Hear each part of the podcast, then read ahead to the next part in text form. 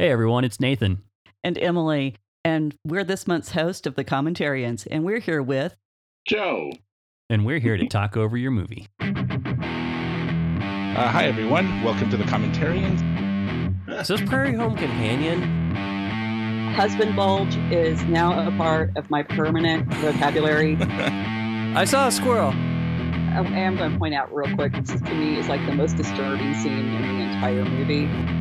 Stop listening right now and go watch Firefly. Hey, this is my podcast. I'm sorry, sorry, Joe. We are saying that not only have we been wounded, we survive, and there's a God who heals of these wounds. Jesus isn't about the isms. Uh, he's about his kingdom. because it is kind of like this idea that Jesus died for all of our sins except when you had sex. And Jesus doesn't cover that.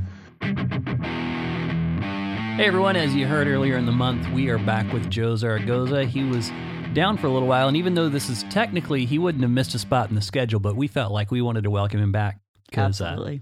he almost died apparently and avoided it. So I we're- heard he did, like he- for a full eight seconds.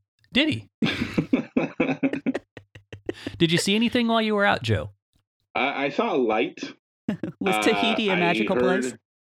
Yeah, and I, because I've read in literature people saying, "Come to the light, we, you know, we welcome you," but they were like, "Eh, eh I guess if you want to stay, that'd be cool. That'd be great. If you want to stay, hang back. Did you go to the introvert heaven? Yeah, I think so. You know, a lot of a lot of avoiding eye contact. You know, a lot of kind of looking away, that kind of thing, which would be heaven for me. You know, being an introvert and all. So Go So, ahead. I, I didn't hear about this dying thing. Is that true? no, no, no. Okay. I I had they found a tumor. It was cancerous, but it was benign. I, I- I don't even know what the what the right term because they're like, oh, was it cancer? You know, they're like aren't tumors all cancers? But apparently not. No, some Me- some are just growths. Right. And then- Your body just went weird. Yeah, and so uh, they removed it. I'm totally fine now. I'm just recovering. So Awesome. you know, yeah. Well, we, we're glad you're recovering, and uh, we're glad to have you back on the show. Um, we're not going to do a, a long introduction to who you are because anyone who's been listening for a while knows who you are. And if, if you're, this is your first time to listen, you can listen to the other episodes later and find out more about who Joe is. You can also check him out over at Drinking a Bible Study, uh, Yep. where you really get to know him and um, whether you want to or not, uh, you will hear things about Joe. So, um, that being said, uh, Joe, uh, in celebration of your return, because you wanted this to be a, a wild party, you picked out The Case for Christ as the movie. Um, tell tell us quickly, uh, just real quick, why you picked the movie, and then we'll get rolling. Um, well, I I thought that uh, again we've spoken about uh, Christian films and how they kind of lack in um, in some talents because they're still evolving and changing and such. I felt that this one is actually pretty good as far as the acting is concerned, and I kind of really liked the idea that this guy, who uh, you know, Lee Strobel, he Mhm. wrote a book because he wasn't a Christian. He was an atheist, an ardent atheist. And he decided to let, you know, I want to, I want to investigate Christ. Mhm. Was he real? You know, does his story check out? And I felt that this was better than other thing, uh, than other kind of investigations because he truly wanted to prove whether Jesus existed or not, and whether you could prove that he was the Messiah or not, as a, as an objective investigator. well, And I, I, thought even- that that was a good kind of angle to come at it. I think he even came at it as wanting to debunk the idea. Mm-hmm. Mhm. So I, I, I even like that about this movie. right. Absolutely. Well, let's uh let's go ahead and get rolling here because we do have the whole movie to talk about some of those ideas, and we will see Sure. a lot of that as we go through.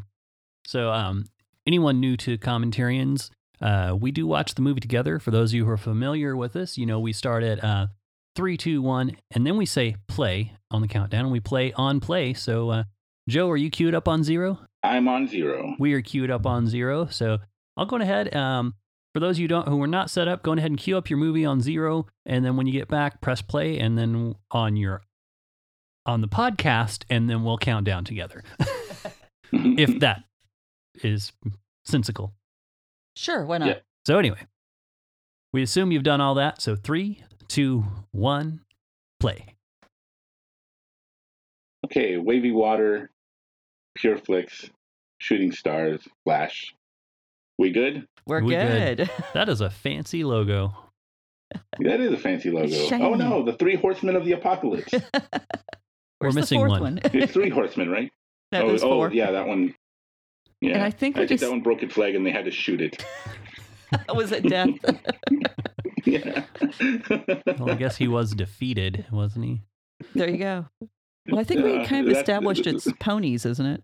Well, we, we did not establish its ponies. but there has been some some interesting talk about it. My daughter, who's actually trains horses, has declared that that is the only correct theological view. Because ponies are of the devil. So Yeah, if you've been around ponies, you know they're more cantankerous than a big horse. All right. So we got the skyline and we're kind of getting into the uh starting with our story. And I want this typewriter actually. So Hmm, which one is it? I don't know, but it's got a good sound if this is sound that goes with the typewriter. So Yeah. or you got a good Foley.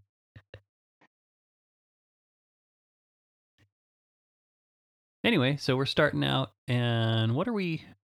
He's what? Are, what is? The, are we starting at the end with this, or is this just kind of a montage of random things?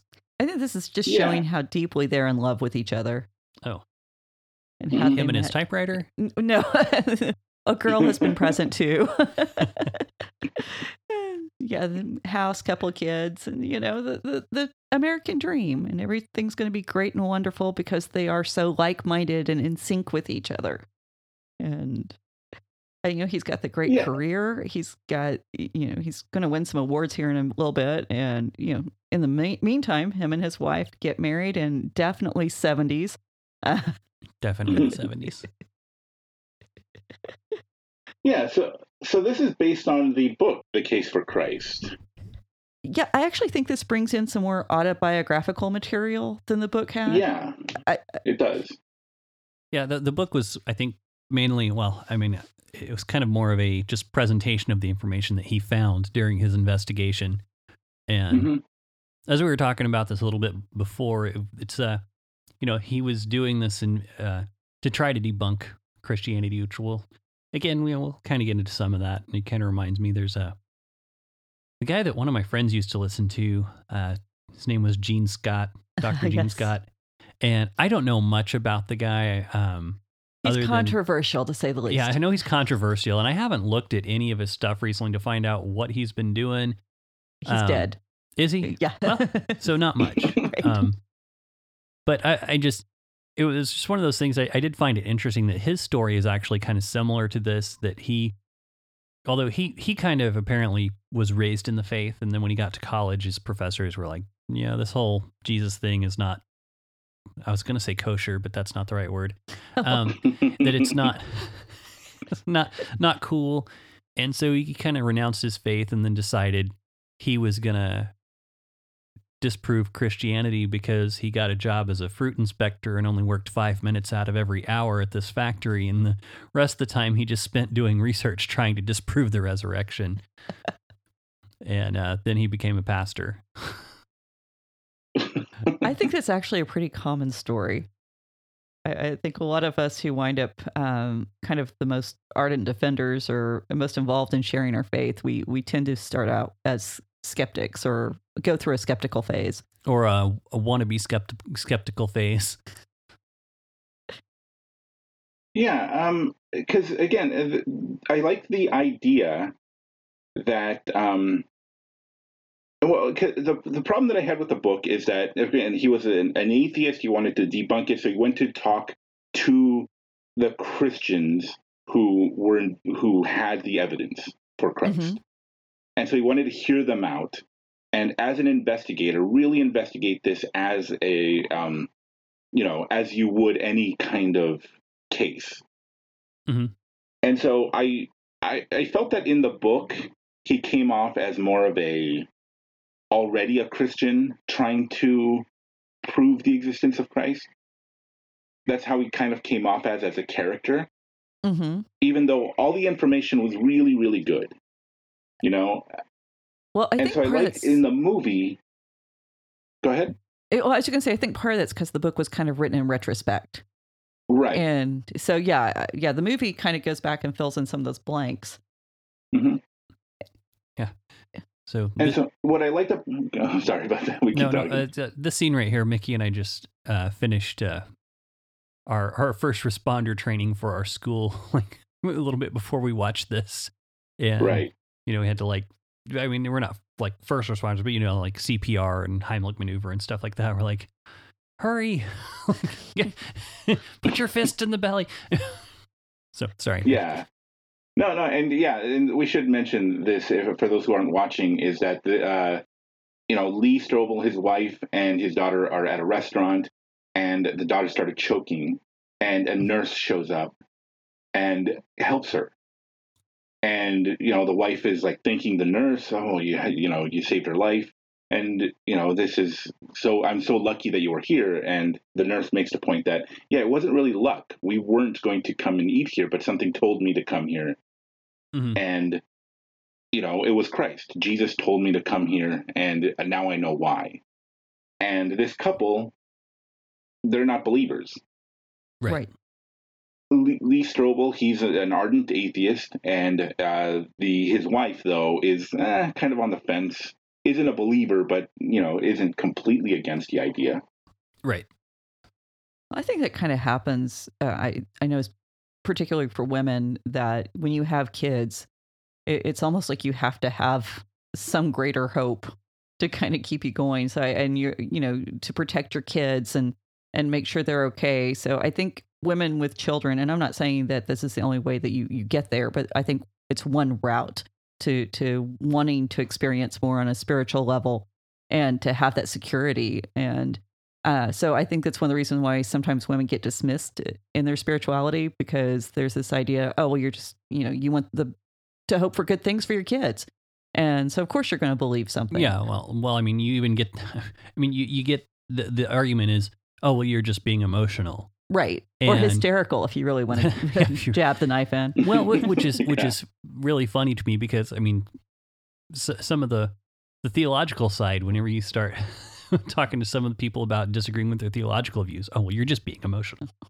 so it, it really is like it, it's kind of a go-to with uh, well, with both sides of the argument and this movie does bring it out because later on she is going to talk about how a lot of the stuff is just something she felt. And I- you know, unfortunately, that's one of the things with Christianity. It kind of comes down to that.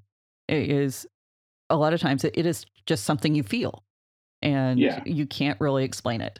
Yeah. Well and and which is which is kind of interesting coming from you who are, is one of the most scholastic who uh, you're you're one of the most scholastic people i know in person you know so that that's kind of funny well, you know, I know lots of facts, but not all of them are life changing.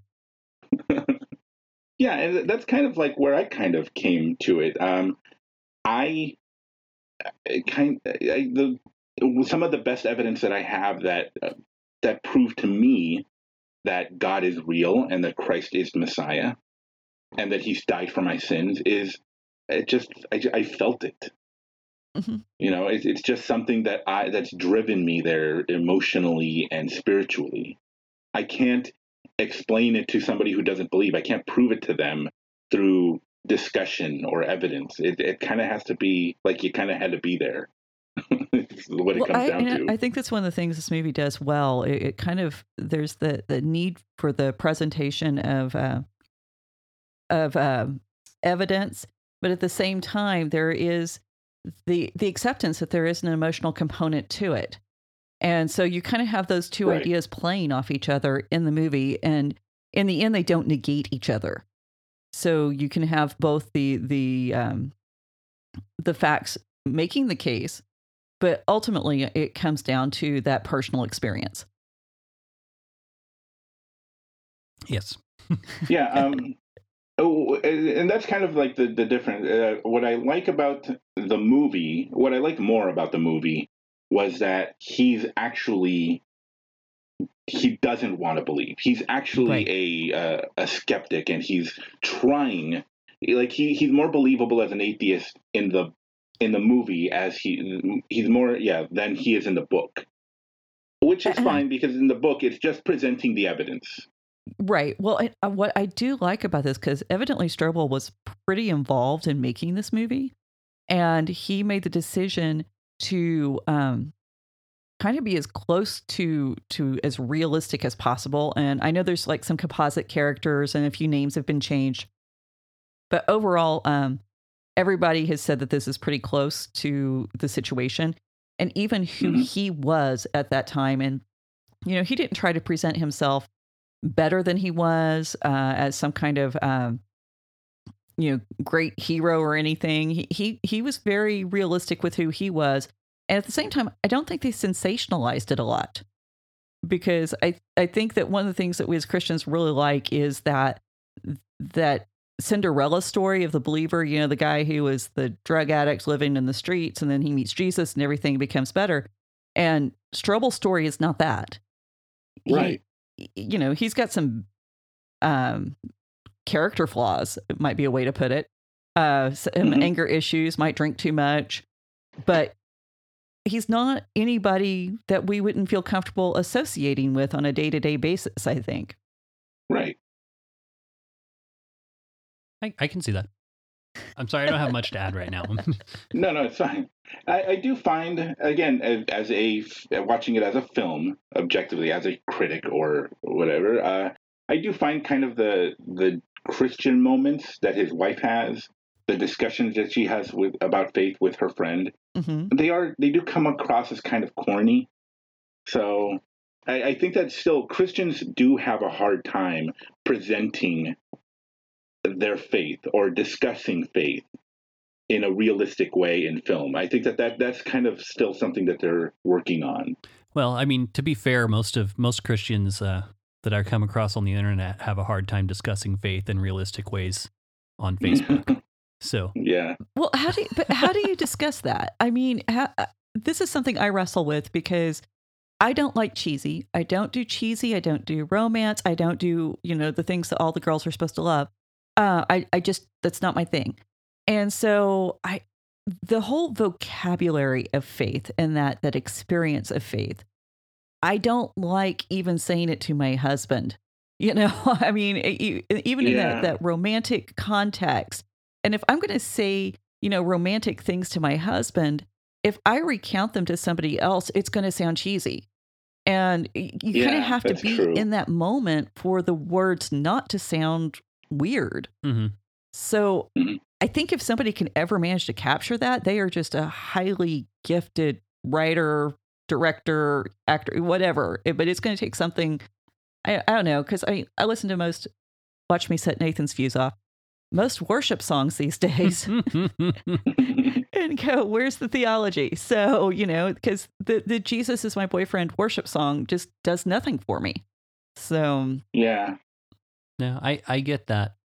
I uh, yeah, the whole I and it's not even it's not even like I'm I'm saying we need to have like super heady you know, theology tried to, you know, trying to shoehorn super heady theology into bad poetry or or awkward prose set to a strange melody. I mean, because I've seen both of those things done right. just terribly. I mean, it. I mean, and the and the other. Okay, okay. Oh, I told you I was going to set his fuse you off. shouldn't do this to me. Um, shouldn't do this to me while there's a mic in front of me. But there is, yeah. But my problem is even this like flowery, fluffy verbiage that's coming out of uh, most Christian songwriters these days. It's not. Most of it's not even musically good. There's not even like. It's like this semi-melodic, forgettable, drony something that's barely music. And I'm going to shut up Sure. because we have a movie to talk about. But but that's what most Christian movies wind up being is the the visual equivalent of that. And I think that's why Joe picked this. This does actually stand up as a movie. And maybe not you know uh, Lord of the Rings kind of way, but you know is a nice little biopic. Yeah, And I do like the fact that they juxtaposed. Uh, and we saw it just a minute ago that he Lee is still or Strobel still working on his investigative reporting, Mhm. and so you've got this nice little juxtaposition of him being that investigative journalist and realizing you know what he's doing with gathering the facts and the evidence and attempting to put together this story along with his discovery of Christianity Mhm. and how those two themes kind of play off each other in the movie, I think were well done. And uh, that that's something that he does in the book, and I think, and I really really like that in the book is that every chapter starts off with an investigation that he wrote about. Mm-hmm. a, a you know and so he go he talks about a case in which eyewitnesses uh you know solved a case Mm-hmm. or where the physical evidence solved the case and he and when he does that he, he kind of goes into the chapter in which eyewitness accounts show that jesus actually existed or the physical evidence showed that jesus was a real person Mhm. and so I, I i thought that that was done really well and that's shown in this movie there's a case in which a police officer got into a physical confrontation with a suspect, and uh, the officer ended up getting shot. And you know, there's no real, you know, there's a lot of evidence that the criminal that he was wrestling with shot him, Mm-hmm. and uh, you know, and but the suspect keeps saying, "I didn't shoot him. I, I didn't hold a gun. I, I I didn't do this." But Yeah. And, and trying to work through that. And there was a great little line there. Uh, you know, his wife is pregnant in the film, and he he attributes her newfound interest in spirituality to being pregnant. And so, Yeah, like we talked Yeah. about before. Yeah. Except this time, instead of you're being emotional, you're being hormonal. precisely. And I, I do love the fact she she acknowledges that this is weird, and kind of Yeah. like we were just talking about. She uh, uh, just kind of hang a lantern on it. It's going to be weird, and I, I that may be one of the better ways to handle some of these awkward conversations in movies. Is just acknowledge the fact that it, it sounds strange. Yeah, well, and, and that's one of the things that I really love about kind of the approach that you and I have, and and also Joe, I think you kind of share this too, is you recognize that uh that, that we all recognize that outside of if you're not in the faith, if you're not part of the faith, Mhm. what we do does look and sound really strange. yeah, And I don't think a lot of us who who are especially those of us who grew up in the faith and those who, who are actively involved, I don't think we realize how bizarre it looks from the outside. And Yeah. I think this is kind of a good this movie is a good reminder to stop and really think about what it would be like for somebody on the outside looking in. Mhm. And you you don't have that same perspective unless you've had the experience. Yeah, well, I was I, mean, I was listening to an exchange between a couple of other uh, uh, Christian podcasters, and one was on one side of a issue, and one was on the other, and they were somewhere in the the conversation. It came up that you know when Jesus says you have to drink drink my blood and eat my flesh, that it you know people people who didn't understand what he was saying might consider might think of that as it might sound cannibalistic Mhm. and the the the one who responded to that said that said that that thought and that statement was absurd that no one ever thought of jesus statement like that. And i'm like well no there have been people who have thought of it that way. And it's just it shows how disconnected uh, some some of us tend to be whenever we get into it that what we do is normal. And you know and, and this is the way that it should be. And people should just understand what jesus was saying. And it's it's a Not little bit always of that i easy. think Yeah. Not always that easy.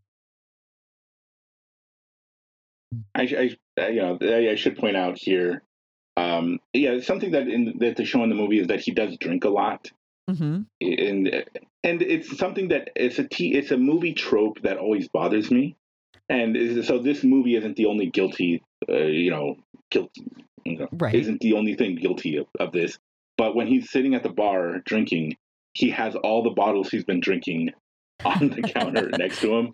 And it always bothers me that every movie does that. Bartenders take the bottles away, Yes. you know, when you're done with them. But, you know, and again, this isn't the only movie that does it. Every movie does that. But, yeah. Well, It's I- just- I- it, and- it always bugs me. I'll say, and I am I have yet to see a bartender leave a bottle at a bar in real life.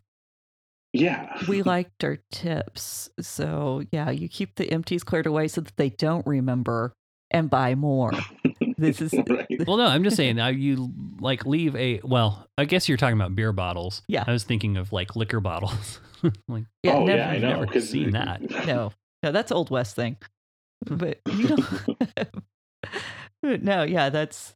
I I will confirm. No bartender worth their salt will leave any bottles that are empty or a liquor bottle. So, for Christians who haven't been to a bar, so Yeah.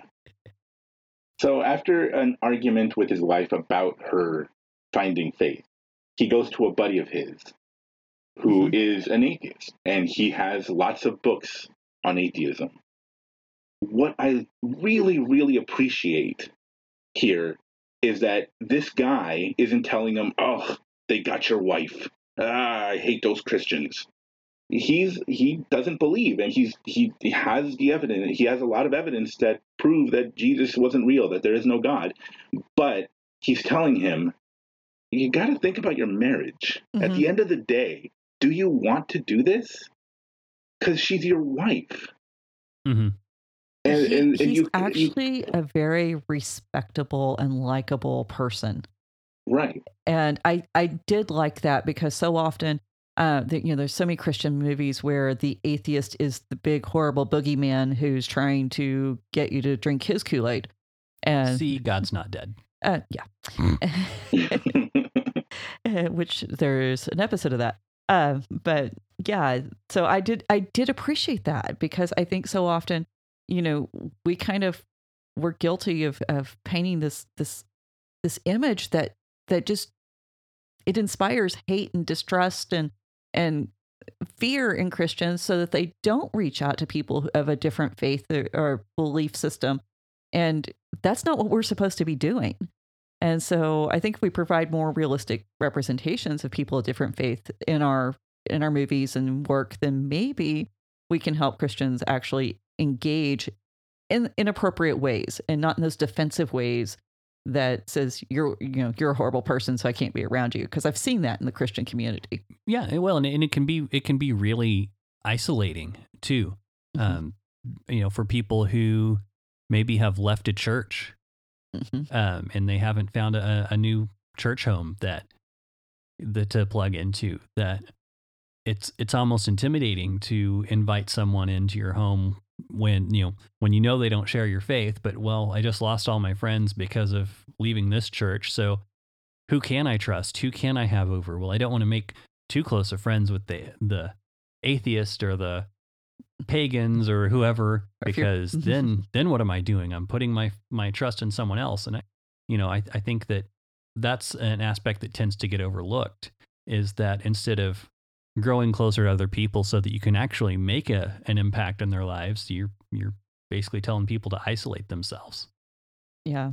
Now we ju- and we just had our scene where I loved it. The the Christian that he consults with, um, you know, tells him if you're going to investigate this, investigate the foundational issue.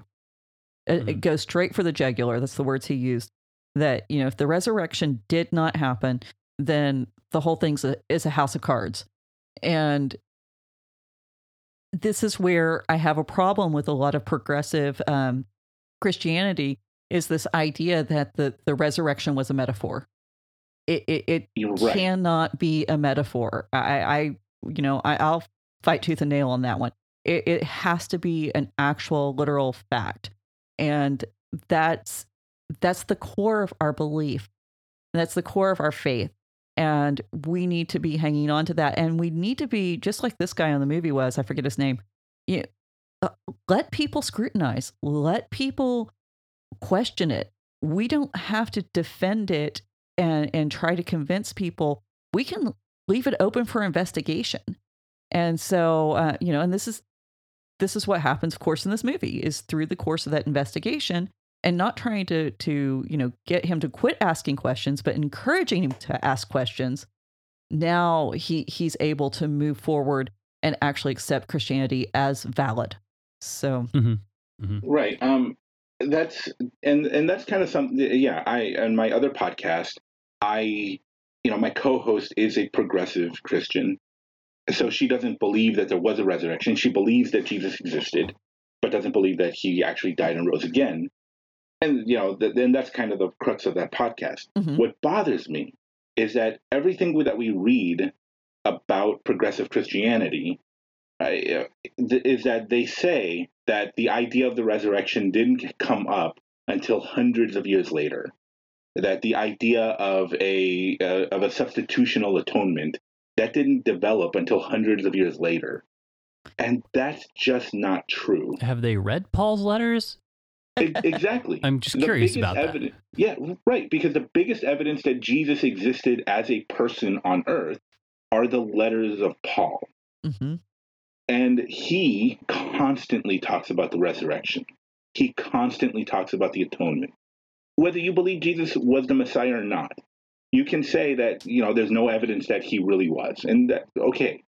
But we know that Jesus existed as a person. Historians and anthropologists right. you know, believe this because of Paul's letters. And Paul, who existed in the time of Jesus, Mhm. talks about the resurrection. Talks about he he sets up the Christian faith as being based on his death and resurrection and atonement for our sins. So well, and, and Paul even says if Christ was not resurrected, then our faith is nothing. And you know, Right. Well, it- and, and so just just to clarify what what I'm going to restate kind of what Joe said. It whether or not Paul's letters prove an actual resurrection is kind of beside the point. But the significance of the resurrection is affirmed in Paul's letters. So this is Mhm. not a later development. And I just really wanted to bring that that little point out because uh, you know what you were saying. I, I absolutely agree with Joe. I just thought I don't want anyone to lose it because that's that's the thing. Yes, we have these people who want to say. oh, Just yesterday, I had somebody say, "Well, if you can't look at the original autographs and manuscripts, then y- you know." Um, I- I don't know where the original autographs are or the manuscripts of the New Testament or Old Testament are. We we don't have those. But as uh, I believe it's in this conversation, actually, the or in one of the conversations soon, we talk about how many manuscripts we have of the New Testament. And these are not tiny numbers. This isn't two or three little scraps of papyrus that are out there, papyrus that are out there um, floating around. We have so much textual ev- evidence that not only is the New Testament one of the most widely read documents of the ancient world, it's one of the most well preserved documents of the ancient world.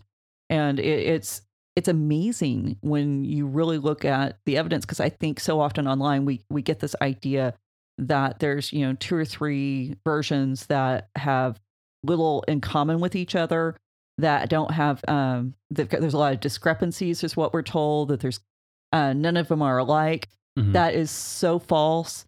And the the differences that are in the manuscripts which by the way you can actually buy books that tell you what each difference in each manuscript is. You can order on amazon. It's not a problem for anybody to get their hands on. It's out there. But like there is a little mark in in greek that goes over the top of the first letter to tell you how to breathe whether you should have a h sound in a word and sometimes that little mark gets left off. And textual critics are so concerned with detail they will let you know that some manuscripts don't have that. So when they say there's discrepancies and differences this is some of what they're talking about. Right.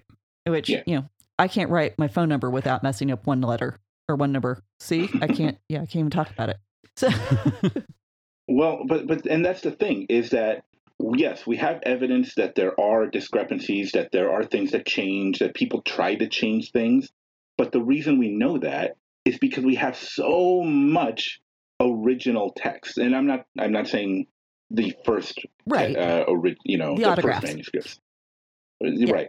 But we have so much you know to compare them to. We know that they tried to change it because we have what they tried to to uh, copy it from, and we have so much to compare. You know, two different texts that say pretty much the exact same thing. Well, and most of the things that were changed, um, there's a story at the um, in, John about the man by the pool, and basically what was changed in that story from the original oldest versions of it, there was a scribe who's like, "This story doesn't make any sense. We need to add a sentence to clarify for people who lived outside of our outside of our region and help them understand what's going on here." Now, the scribe was wrong, and he shouldn't have done that but we can like you said we can go back to all these other manuscripts that don't have that sentence in there that the scribe added by way of explanation it wasn't malice it was an attempt to help the text out and Yeah. so that's that's what a lot of the the um, the changes were were just an attempt to to help a reader who may not be from that original culture understand and so it I think sometimes we need to stop and realize that the intent was not deception, it was actually to bring clarity. Yeah, and, and Right. that one change just kind of got adopted as it was Mhm. copied along. Yeah, it's particularly when uh, the King James picked it up. And so, you know, according to most Protestants, uh, King James is the gospel. I, I, I don't think it's most anymore. I think that the KJV only crowd, I think that's is it shrinking? it's been waning significantly since, you know, the 80s. Well, this is good. Now, I love, don't, you know, no letters. I love the King James for what it accomplished. And I'm glad it was available to lots of people. So I'm Yeah. not, I, I'm not knocking it. It was a great work for its time. Yeah. we have better sources today. Sorry, while I geek out just a little bit.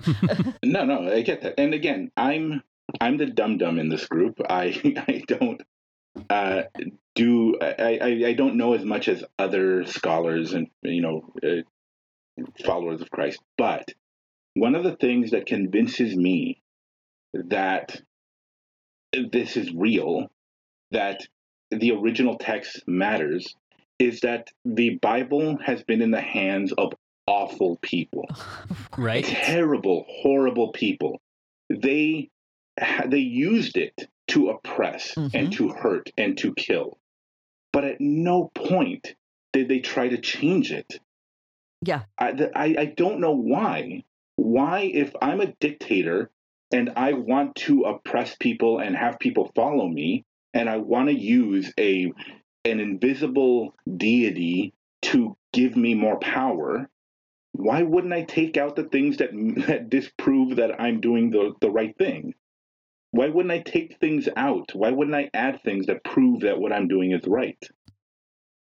I, I and that's that seems to me over the hundreds and thousands of years that we've had this. Why hasn't it been changed? It almost seems supernatural to me. That's a really good point. Yeah. That's a very good point. I like that. Well, and this is the reason why we need people who uh, you, you called yourself the dum dum. You're you're not a dum dum, but we need people who who. I've been living with this stuff for a while, for for over a decade now. This has kind of been my mind candy and bread and butter. So when I have somebody from the outside, when I say outside, outside of academia, come in and say, "Hey, here's what I'm seeing," now you're making me take this into account into my own formulation and that's why the, the conversations are so important because Right. i don't have that perspective i never would have thought of of that argument but it's a really good and strong argument that i think needs to be you know if we're going to be honest we we need to answer that especially if you're trying to to debunk the bible so to speak Sure. A couple, a couple of things I think is always interesting. It, it always kind of seems to me that, um, and this might sound a little insulting, and I don't mean it to be, but it, it does seem to me that almost every time I, I see someone who is bringing up objections about the Bible, number one, I've heard most of them.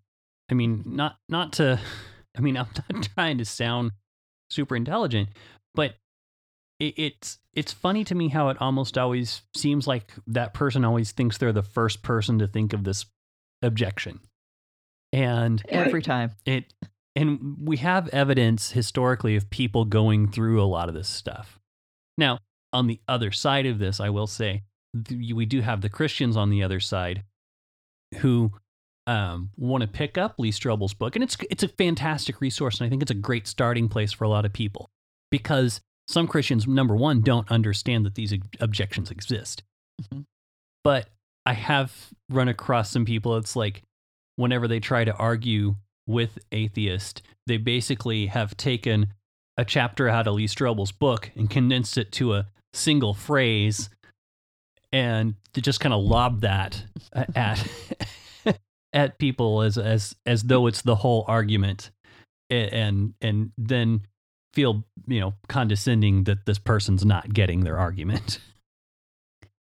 Well, and honestly, we cannot appeal to scripture as a means of evidence if that person does not see the Bible as authoritative uh, authoritative in their life.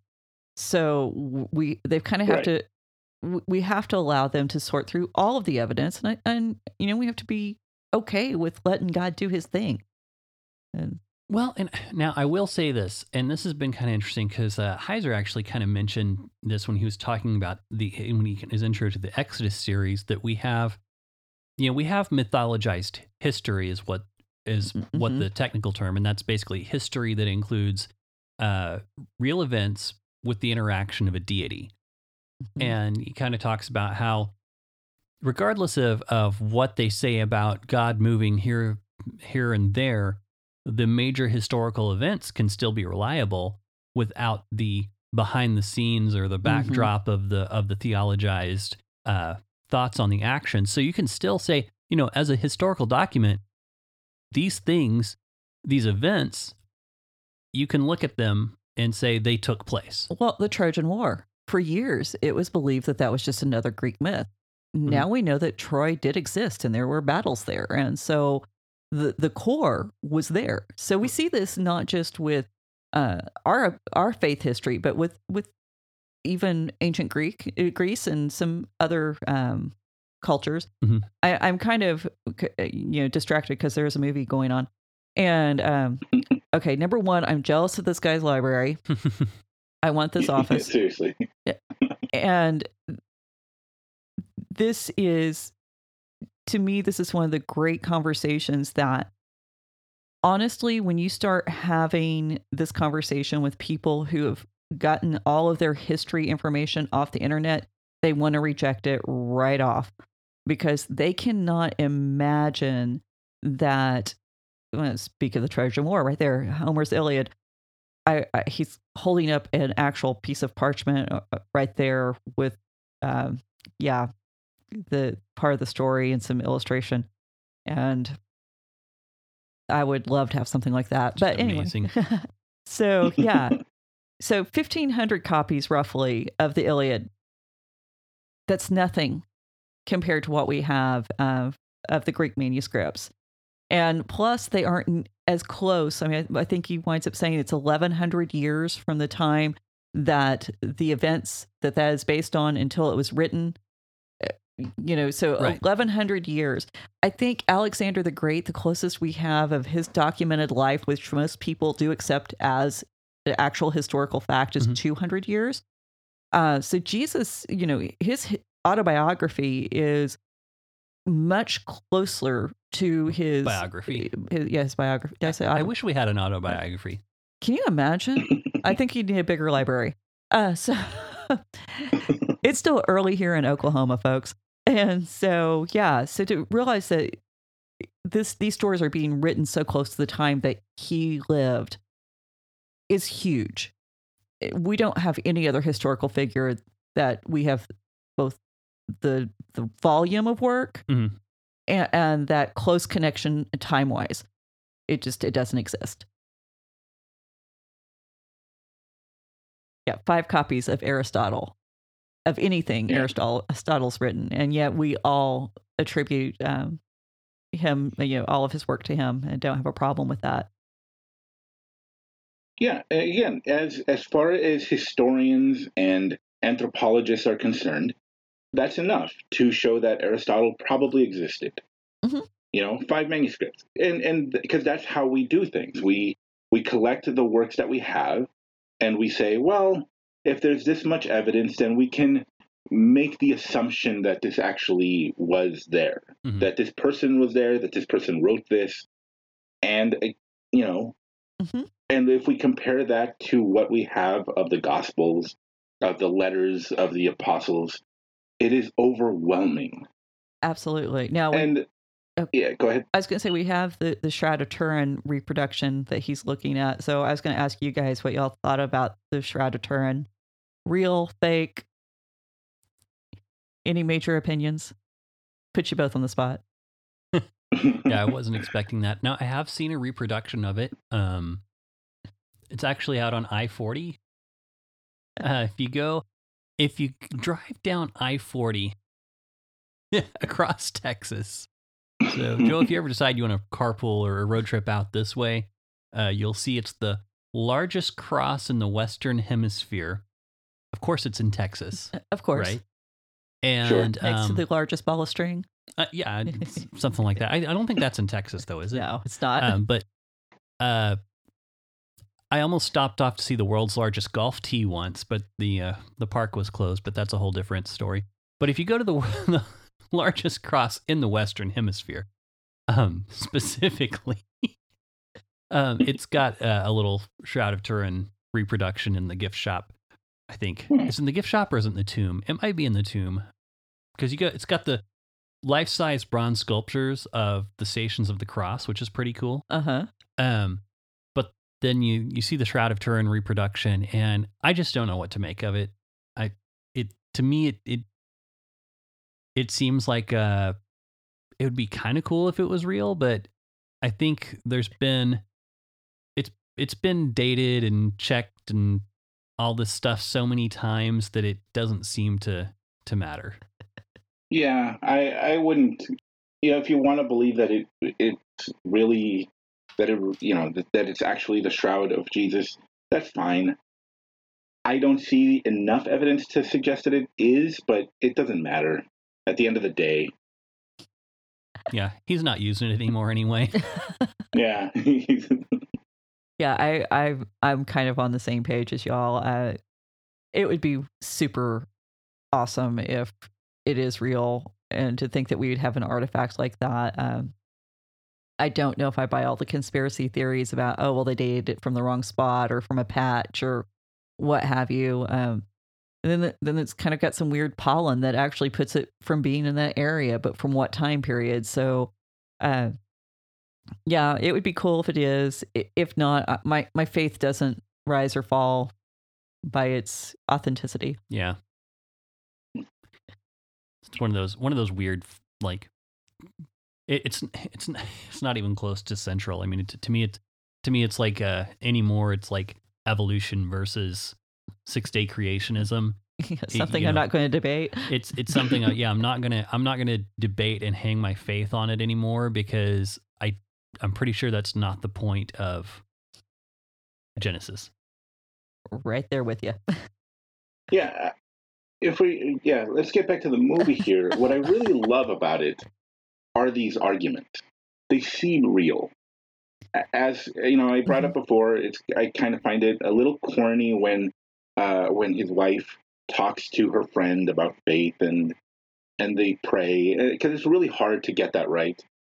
But these marriage arguments, I find really kind of like arguments that I've had, and they make me feel uncomfortable sometimes because of the things that they say. And See, and I thought they were a little subdued, but that may be telling too much about myself. Well, that's true. I For a Christian movie, I think that they do a good job. Yeah, I, I think she. I mean, if she was this gracious during these arguments, uh, man, she is. She's an amazing woman. Because Yeah, she's the Christian wife we want because she does not say things that that she should or that I've heard of women say to me, deservingly.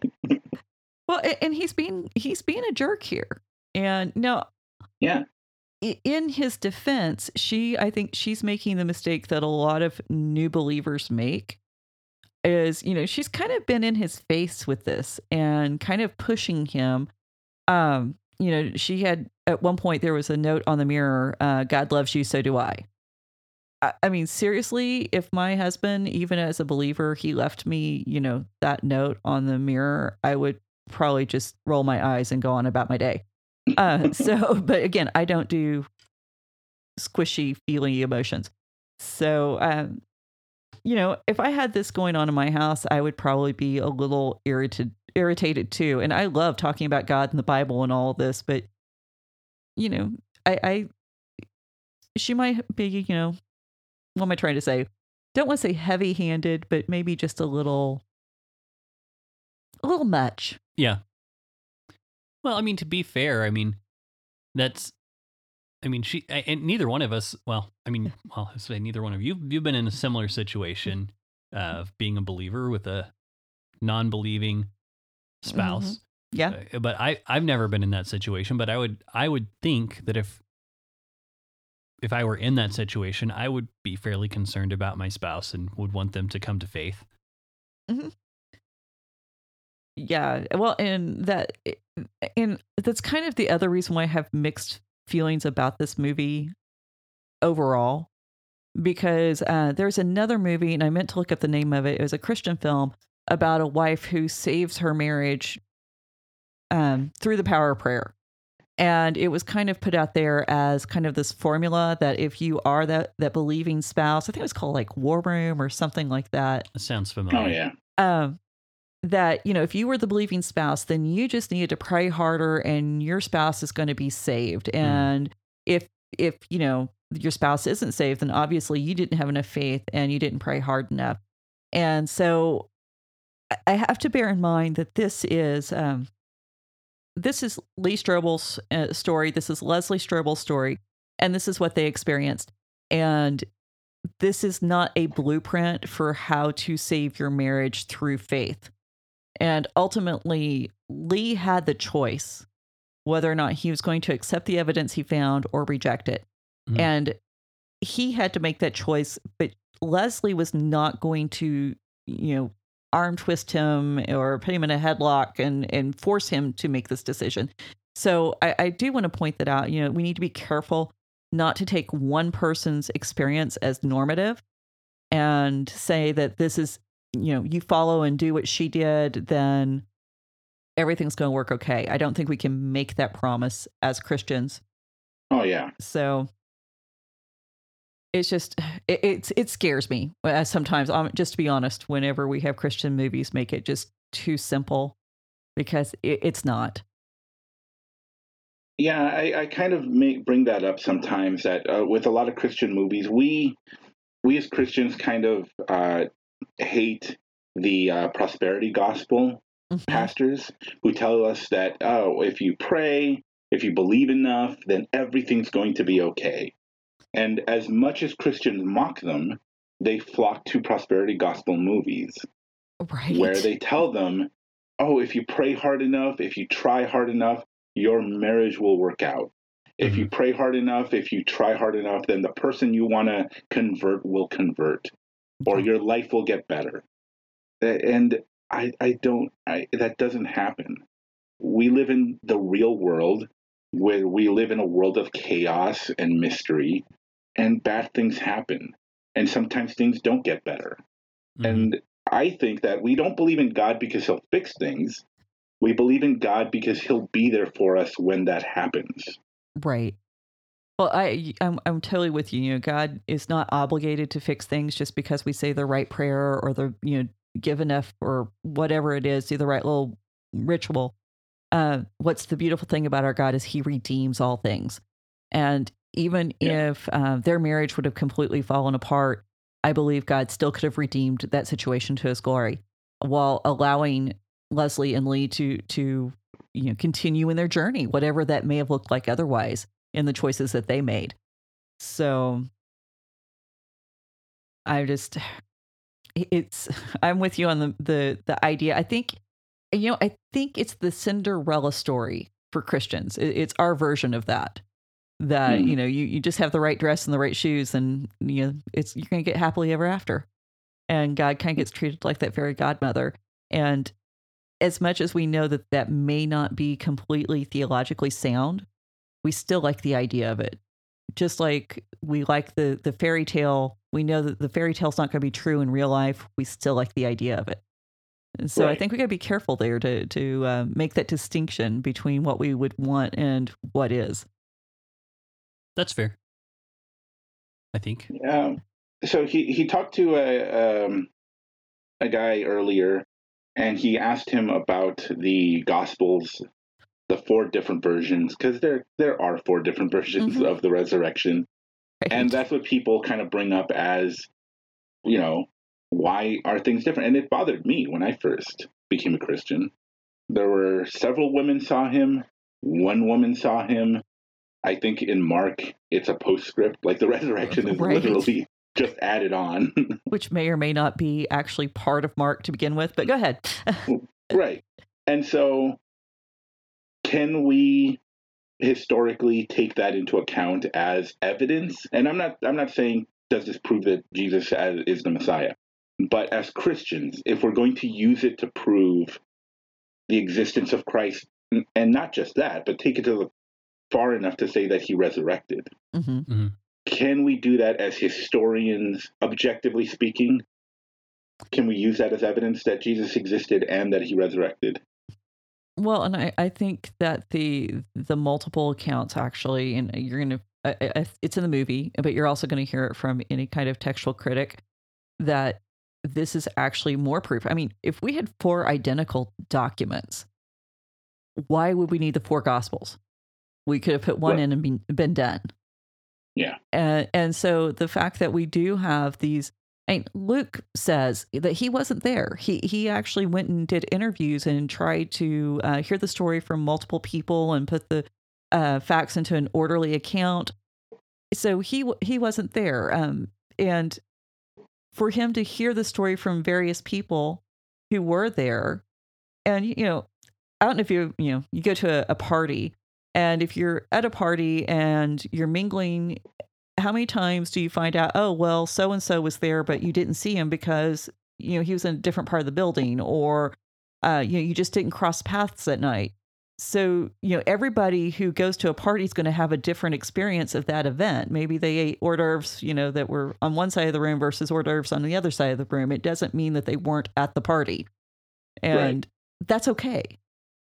And I, I think we've got to be okay with the fact that it's not point by point identical Yeah. right it, it doesn't it's not as accurate as we would like it but at some point we have to accept that yeah it's it's not they're not copies of one another right They're just people writing what they heard, people writing what they feel happened.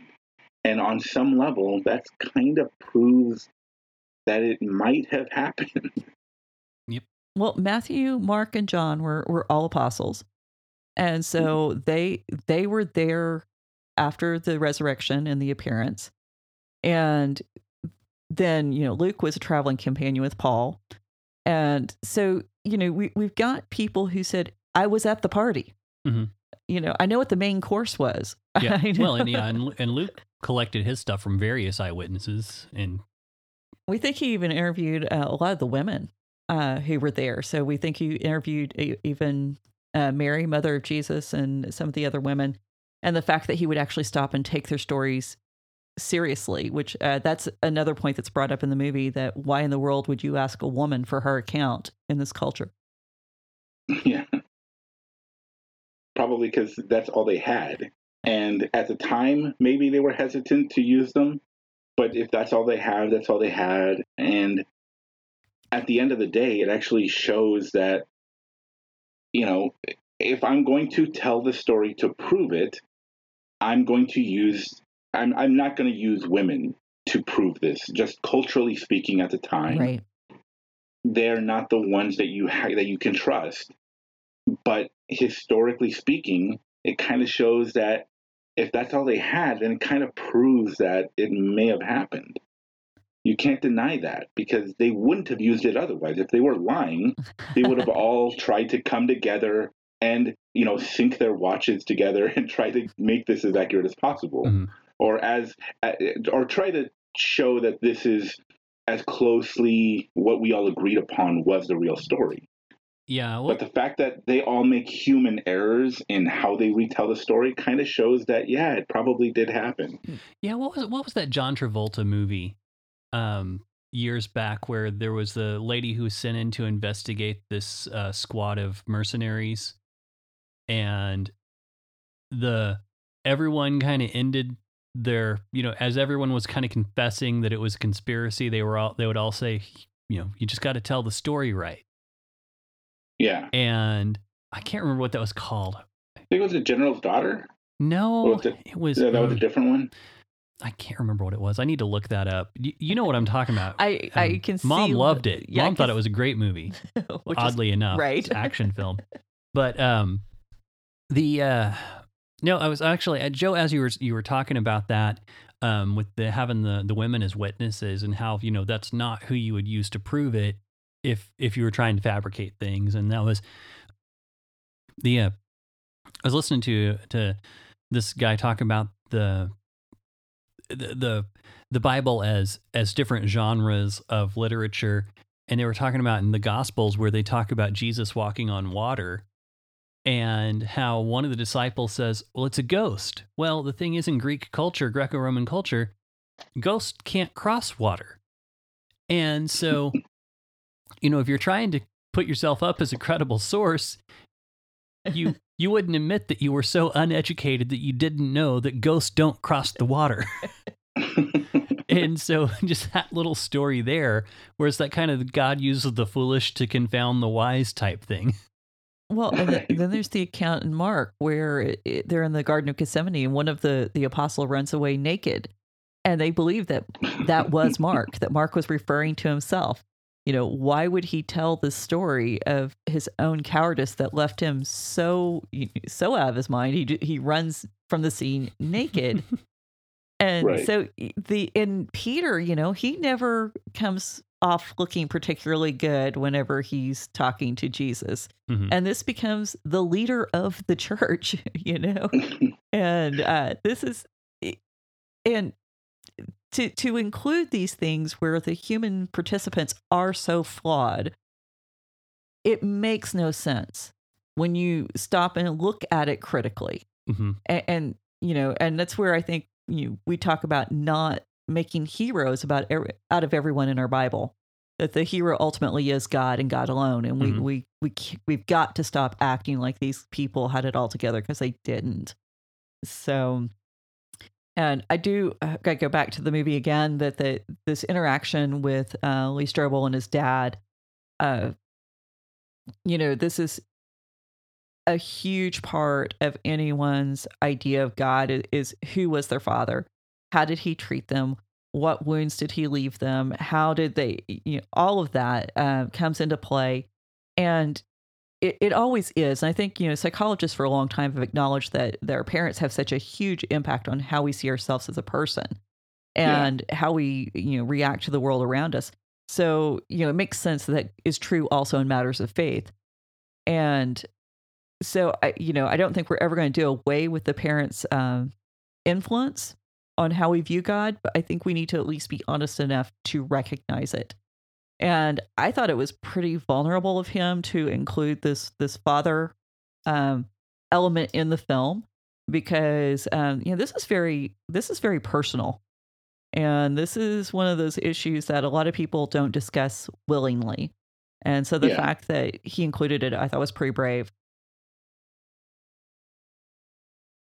Yeah, I think that's what my uh, my therapist told me. Is like, yeah, it's interesting. Every time you talk about your dad, you make jokes. Uh, do you want to be serious about it? I'm like, okay, I gotta go. If you're, not if you're not gonna try to, you know, if you're gonna go there, then I'm just gonna walk out here. And like, and I know I'm joking about it, and the reason I'm joking about it is because it's true, and I don't want to, you know, be serious about this. But yeah, it's that's kind of what happened. It, it's really hard to talk about that aspect of your life. Yeah, I- like the the meme that uh, I saw the therapist. You use humor to deflect how how you feel a lot. Thanks. What do you What do you mean? I just heard you say I'm really funny. that's how you deal with it, right? Oh man, yeah. Yeah. that's that's how we dealt with it. Moving on. Speaking of being uh, vulnerable and uncomfortable, uh, hey, he misses his wife. yeah. Yeah well, well this is uh, interesting because again he's lee strobel is you know he's collecting the evidence. It's all pointing in one direction. What am i supposed to do with this? And his atheist friend says i don't know man.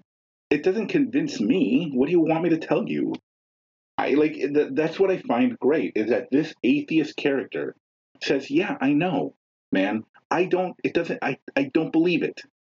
I don't believe it. If it convinces you, what am I supposed to tell you? I'm not telling you to not believe in God or that you're a liar or anything.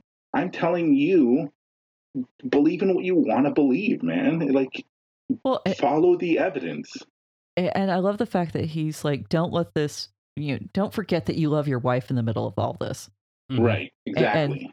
pushing him back to remember that and I, I do like the fact that you you had that scene kind of juxtaposed against you know because he says in his opening speech that that guy is like his father so you've got the two parental figures that are the father figures of his life kind of playing off Mhm. of each other so you've got the one who's like supportive and offering great counsel and great advice but then you've got the the one who's distant and can't seem to connect with his son. And you can see why this would lead to a conflicted view of God if this is what Lee Strobel's real life is like. I think uh, I think I made that joke that uh, I didn't I didn't start believing in God because I needed a second father to tell me that he's disappointed with the decisions I made with my life. It's- Uh, funny because yeah, it's, it's- true. right.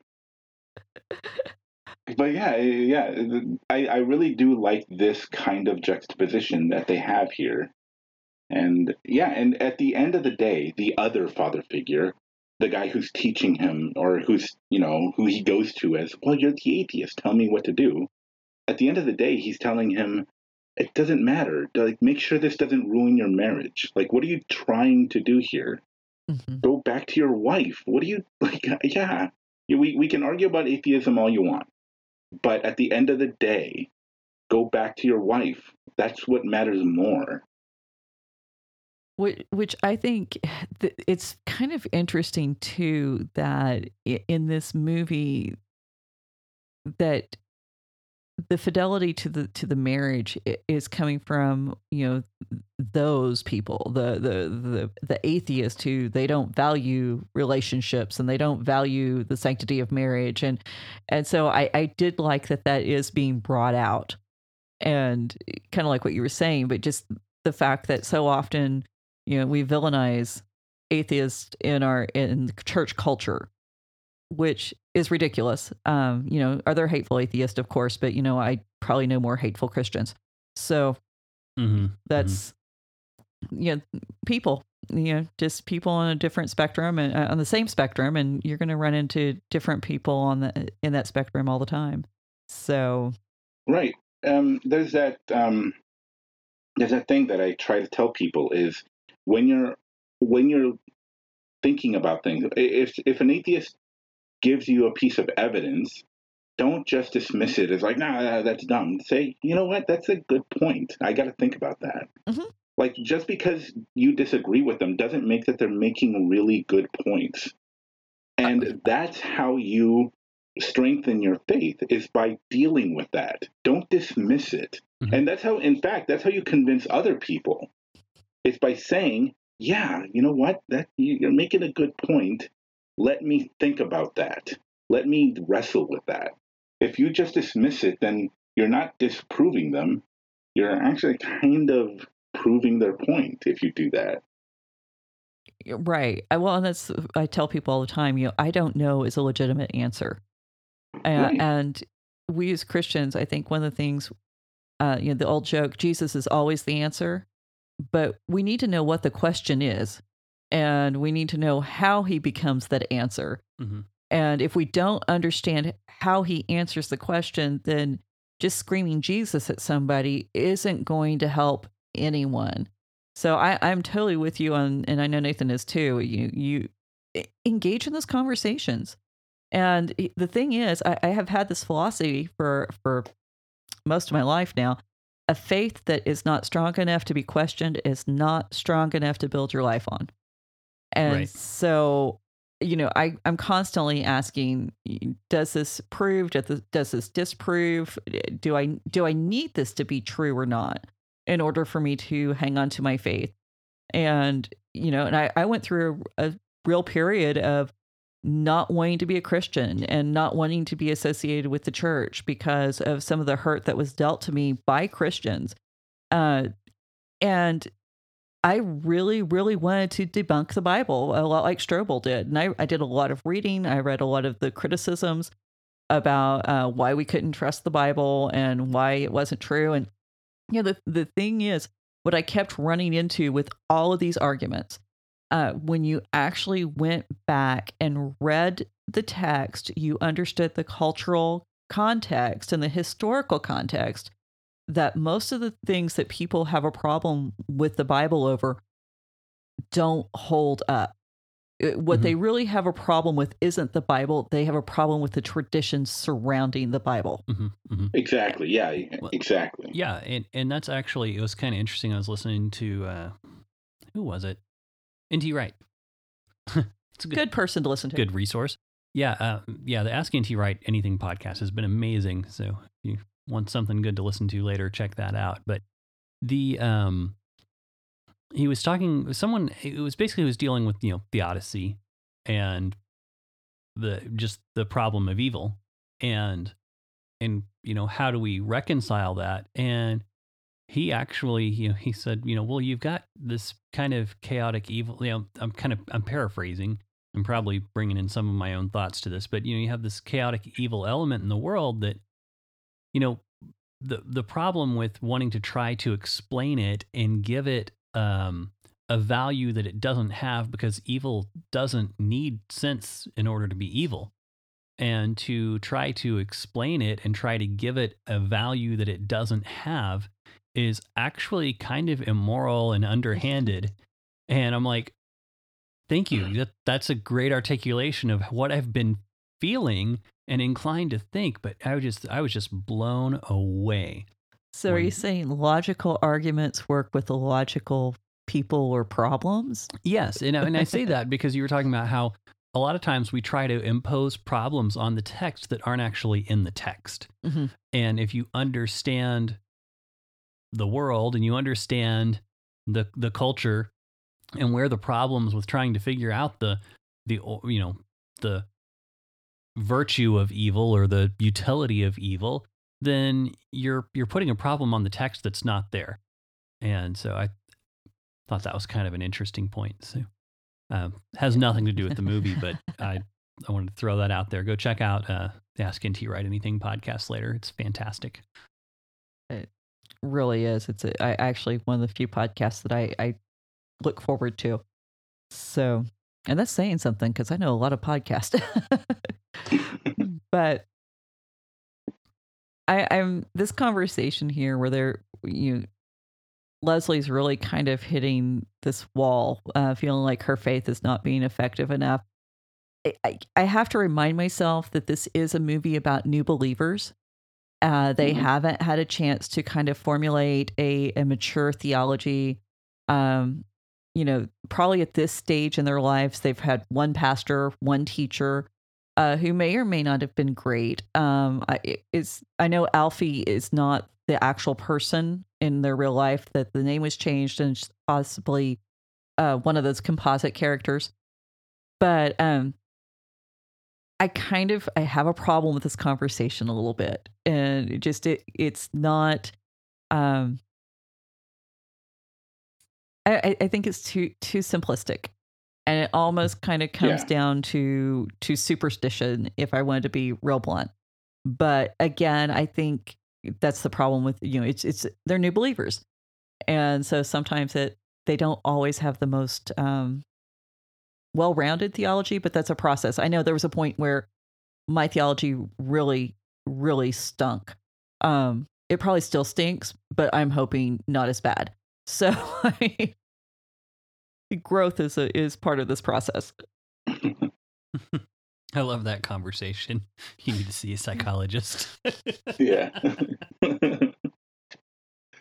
I, I, I've And been that's- told yeah. that my joke about some crazy needs professional management is not politically correct. Um, but I've only told that joke in referring to myself.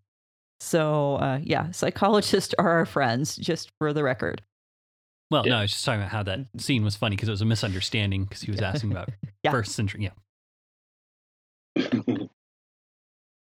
but yeah, this is another him trying to look at it through another angle. Like, okay, but what if all of this is psychosis? What if all of this is, you know, because again, people in cults, you know, believe in something insane. Mhm. Couldn't that be the case here? And some people call early Christianity a cult. You know, it's not like in, in it's, it's in the Bible. It says that you know, you know, we're following the way. hmm That's what they called it. And yeah, it's these 12 guys who were following this other person around. And then they went to 500 and what do you call that? And and so that that's the angle he's going to cuz in in his mind this cult mentality could be it. You know, at, at the time uh the what Jonestown massacre mm-hmm. was new. It you know it had just happened several years ago, so it's could this be it for a non-believer? It seems similar. Yeah, I, and you know that's that has probably been the one argument I I probably entertained the most during my days of skepticism was you know Mhm. okay do you just brainwash enough people into thinking this is right or this is what happened and but when you begin to study and I, I think this is one of the places that the modern church has fallen down on we don't study the martyrs we don't study what the people right after that death and resurrection were willing to do and, and to go through. And even you know those in the bible i mean when we talk about stephen to, to be stoned to death was a horrific death. Mhm. it, it was awful. And yet yeah, he he was willing to en- willing to endure that. John on the the isle of patmos in in exile uh, awful existence. And uh, you know then we we have the stories about how the rest of the apostles died and, and why in the world i mean if you have 11 men because judas is already dead at this point if you have Mhm. 11 men all willing to die for the same thing it, it would have to be the truth i I- don't Yeah. see any way i most of us will not go without a meal if you know if it's eh, mm-hmm. because something's inconvenient so eh, it just it doesn't make sense to me that um 11 people and we, and we can start that small. You know the, what's the old joke? How to keep a secret? You know, three people can keep a secret if, two, of them are dead, Yeah. so yeah, and that, that's and yeah, that's another thing that I can't wrap my mind around is that they met this guy and they told him things and they showed him things and they saw him come back. And again, when he was executed, they were like, "Well, what do we do now?" Like, because they didn't get it at the time. yeah They're like, "What are we gonna do? I don't know what to do. He died." Like, and then one person's like, "Yeah, but didn't he say that was gonna happen?" He's like, "No, that's not what's supposed to happen." And yeah, and, and but then when he resurrected, and he, you know, they they went on and they told the story, and people told them, "Well, do you want to keep telling the story? Do you want this rock in your head?" Right It's up to you. And they're like, I can't deny what I saw. I Mhm. can't deny that this is what I experienced. And then other people watching that are like, wow, maybe he's telling the truth. Maybe this makes a lot more sense than we thought. Because it's not about other people drinking poison wearing black sneakers. It's people killing them. It's people tell giving them the ultimatum, shut up or I'll kill you. And they said, I can't. I wish I could, but I can't. And yeah, it's they're telling that I, I I don't know what to do with that other than believe them. Well, you know, Paul himself was stoned three times. hmm I mean, that Ah, jeez, I know. to to go through that. And so when they said they were going to kill them, I, you know, we kind of tossed that around as an empty threat today. I want to kill you. It, at this point in time, when somebody said, "I'm going to kill you," it was they meant it. Okay, maybe that's back And in my was- day when I was it- more of a kid. Yeah, and like, it was do going you just to be toss that around as an empty threat? what are you doing? I've heard it, yeah. It's, I'm so mad I could kill him. You know, I that kind of thing. But okay, yeah. That's... Yeah. that guy cut me off in traffic. I could kill him. You know, it, it, I, I've heard that. I've heard people say that. But I mean, like, it, it's a legit possibility. And it's not just one random person that you made mad. I mean, like, these are entire cities who Mhm. are upset because what you were saying. And so, you know, to imagine being that one person walking into a city, making everybody mad. Maybe it's you and three buddies against an entire city, and knowing that if you just kept your mouth shut, Fair enough. you know, um, okay, so go ahead. oh no, go ahead. Um, this is a part of the movie that kind of bothers me. And uh, again, this is true. So it's not what happened bothers me. But okay, so he's following this case in which this police officer struggled with this suspect. A gun goes off and the officer gets shot. And so now they took the guy's like, well, then you shot him because you have you had a gun and we found the gun in the bushes. And he keeps saying, but I didn't. I didn't shoot him. And then you know, so he, you know, Lee Strobel writes up the story. He's like, I don't know what to tell you, man. A, the the officer is shot. You had a gun in the bushes. I don't know what I'm supposed to do with this evidence, but believe in what the officer said. And then it turns out that the police officer had a pen gun in his pocket, and that's what went off. And it's illegal for him to have that. And so, okay, and it's not like the guy went ahead and told him that that's what happened, but then he goes to his boss and he tells him, "Yeah, it turns out he had a he had a pen gun," and his boss gets mad at him. He says, "Why didn't you look into that?" I, I don't know. It seems like an insane thing to investigate.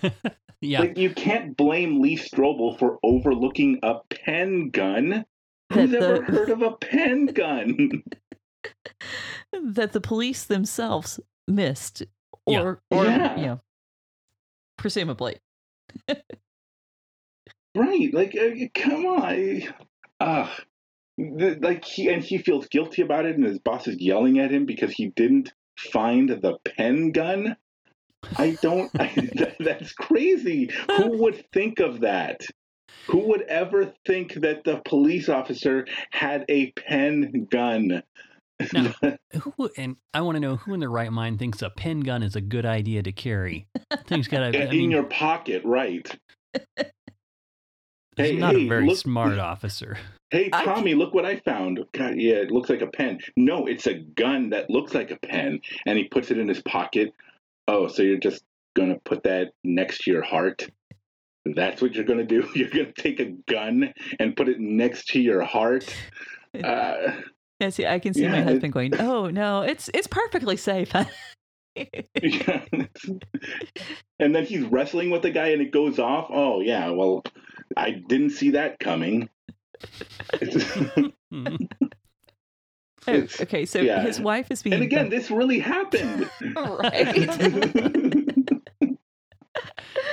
I was going to say that his his wife is being baptized, and I think this is uh, kind of the the crux of uh, Lee's problem with Leslie's new faith, because the pastor here used the metaphor of marriage uh, for the baptism ceremony, and um, Lee does not like that. There is a an element of uh, jealousy, and he he feels like he is legitimately losing his wife to her faith even though she has previously assured him that she actually loves him more than she did when she didn't believe so Right. i think it's kind of interesting that um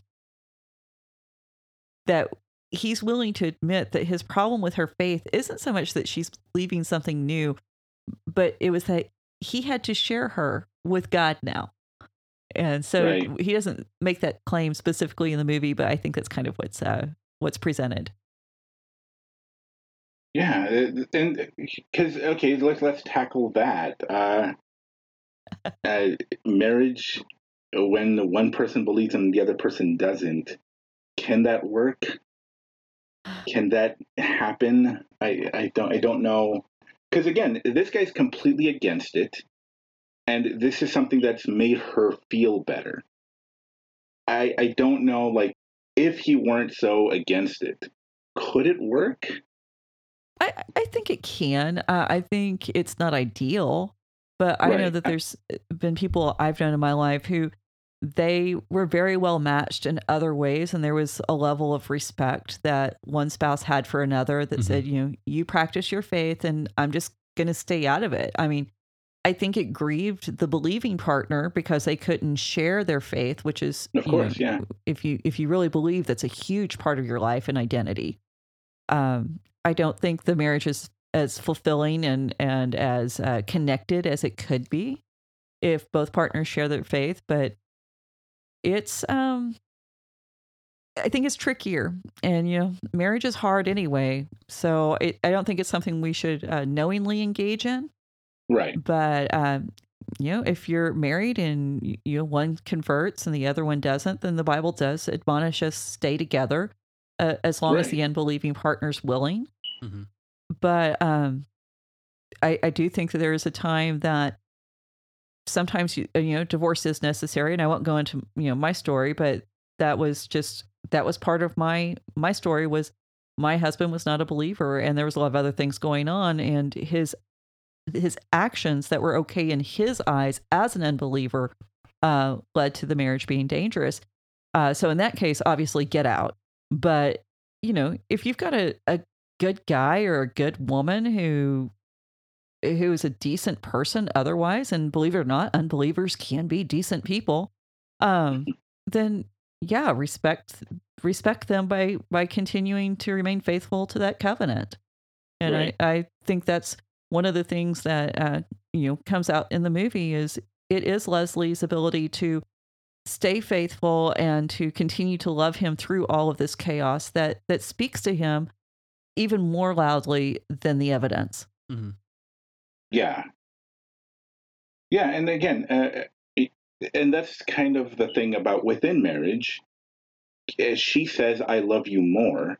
I think that that's kind of like an important thing to consider. That when you get married in Christ, you're living for more than just your own happiness. hmm and it leads you to want to be better. Some people, you know, can't stay together because I'm bored with this. Right. Or some people don't want to stay together because, well, there's somebody else and they're better. In Christianity, it's kind of leads you, no, I'm not married to you. I'm married to us. And this is much bigger than us. And so you strive to be a better. And again, you can see that no, it's them. But what Christianity will do is it will tell you, like, I need to be better. I'm messing up. I need to strive to be better, a better husband, a better wife, a better partner. And yeah, I think that that's the good thing that Christianity can bring to a marriage. Absolutely. I, I- think that one of the things that, like you say, it, it does. It, it, I think. Okay, let me try that over again.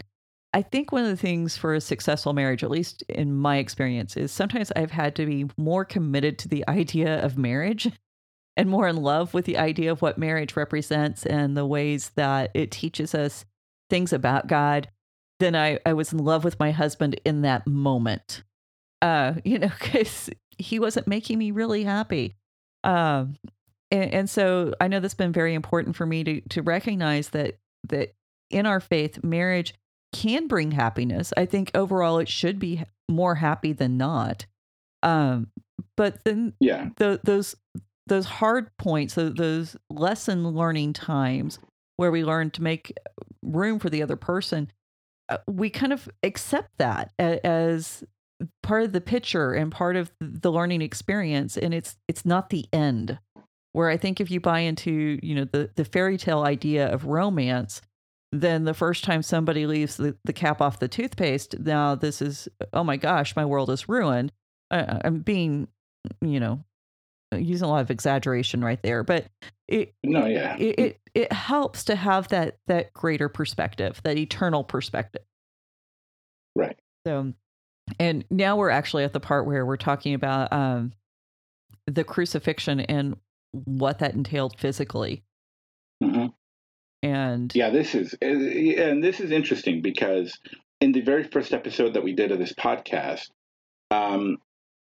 I we did Passion of the Christ, and a big problem that people had with that movie, and a big problem that I had, was how long the scourging scene lasted, and it was rough. And so I'm talking to my friend Adam, who was you know who was my guest, and I'm like expecting him to agree. Yeah, this is really rough, and maybe they should have skipped it. And I don't know what Mel Gibson was thinking, but no, he said, "I'm glad they had this in the movie because this is the most accurate this depiction of a scourging that that I've ever seen in a depiction of, you know, a, Mhm. Chris- a Christ movie." Of all And, the yeah. scourging descriptions, this one's the best. That's what he was saying. Yeah, yeah,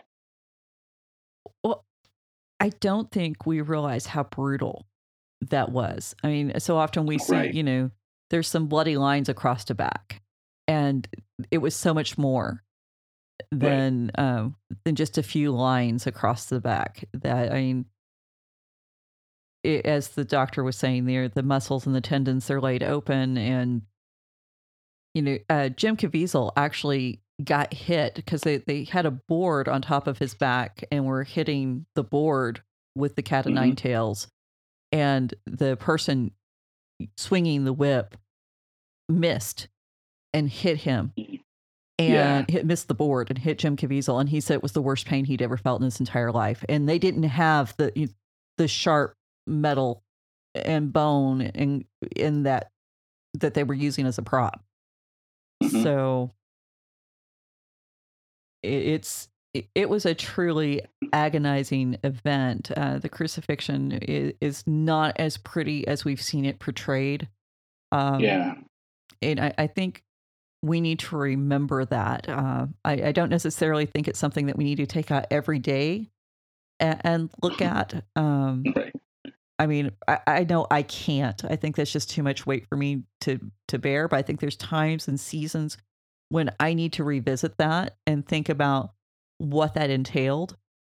Um, and that's because for me, the death, as horrific as it is, uh, that's not the biggest sacrifice, in my opinion. In my opinion, the Right. fact that Jesus lived for us, that he gave up that place in glory, that he became an embodied man, and, and you know went through the all the things that make us human, experienced all that. You know, death is a foregone conclusion for anyone who lives, and Mhm. so uh, for me, the life is probably, in my opinion, the bigger sacrifice. But if the death is a lesser sacrifice, then I need to be even more in awe of the life. I, I Yeah. need to to recognize the weight and significance that carries. And I'm not trying to discount the the the crucifixion by any stretch of the imagination. I'm just saying we can't wrap our minds around how much of a sacrifice the life and the death were together. And so it's it's humbling whenever you think about it and the the the cost that it entailed. Um, especially when you realize that you know we're talking about holy God here. Yeah. And then here we have a scene where uh, Lee Strobel, as he's learning this, as he's growing in this, as he's trying to find the evidence around this, his father passes away. And earlier, uh, the psychiatrist, who was not a believer, says, I find it interesting that all of these ardent atheists, all these people who argue about atheism, had bad relationships with their fathers. hmm And so I think the comparison that they're making here is that Lee Strobel had this terrible relationship with his father, and God represents a father, and he doesn't want to, and that's what his problem with God is. Yeah. And we were talking about that earlier. That yeah, this this father figure, we don't want any, we don't want to be a part of it. We don't want any part of it. So, yeah, it's, and now he lost his father, and he's, and his father tried to mend the relationship with him, and now it's too late. And yeah, Well, and I what I love about this too is he's discovering right here that his father had kept this news clipping. And and his mother tells him, you know, that he he kept them all. He he followed your career. And and yeah, it kind of foreshadows the change we see his perspective as a, of his physical father changes because he misunderstood who his physical father biological dad was. But then it, we're also seeing that shift with god. He, his Mhm. perspective and ideas of who his spiritual father are shift and change because he had the wrong perspective. He didn't have the full story and so it's a nice little parallel there with the this understanding that who you thought dad was, the kind of person you thought he was, may not be accurate. Right. or at least is now. Right. Because maybe he was a terrible person before. And now you don't want to forgive him for what he did in the past, but it looks like he tried to be better. And yeah, that's and that's a difficult thing to understand. Me having difficult relationships with members of my family, I don't want to, you know, believe that people can change. But I, I yeah. And and again, if a person doesn't change, that that that doesn't obligate you to want to to need to have a relationship with them. But in some cases, Yeah. yeah, Well, I, one of the huge misperceptions about um, forgiveness in the Christian faith is that we're supposed to forgive and forget. Um, we don't. We're we're we're told to forgive, but we don't have to forget. And setting healthy boundaries and maintaining healthy distances from people who are toxic is allowed in our faith. Um, but then at times, w- I think we need to kind of check back in on those relationships and and you know when we're when it's safe for us to do so and it's healthy for us to do so and go okay should should i try to re-engage? And sometimes you should and sometimes you shouldn't. And that's going to take wisdom and discernment uh, on anybody's part to figure out when do you try to restore a relationship and when do you just back away from the wildebeest? Right.